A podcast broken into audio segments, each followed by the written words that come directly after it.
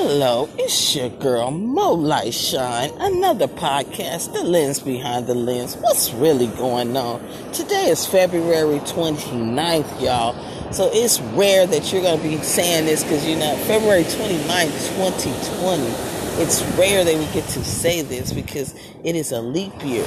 And they say it happens every four years. So the next time I will be saying this, it'll be February 29th, 2024. Uh, but anyway, the time is 10:37 a.m. Uh, p.m. Pacific Standard Time. And yes, if you do hear that, that is really live. Like I said, it's live. The lens behind the lens. What's really going on? The walking podcast, now a traveling podcast, and I'm still here with Mother Goddess of the Ocean Yemaya. I'm standing in there, standing in the ocean with this podcast.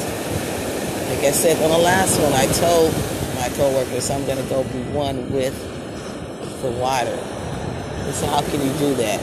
I'm doing that. Listen, do you hear it? That is Mother Yemaya me being in one the beauty, the power, the majestic, just the beauty. You have to see this, just to be here to see how it's going, just to see how powerful and beautiful it is. You have to stand in the face of courage, just ah, standing, like I said, you have to be courageous and stand because you don't see it's just darkness. And out of darkness, these waves come and they're coming and they're rushing at you so fast, and you hear it's like rock, but you can't run. You have to stand still because it's all going to stop at your feet just like your problems. It's all going to come fast at you back to back.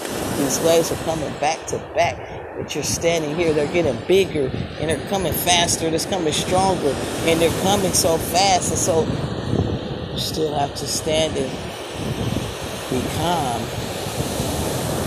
because it's going to stop at your feet.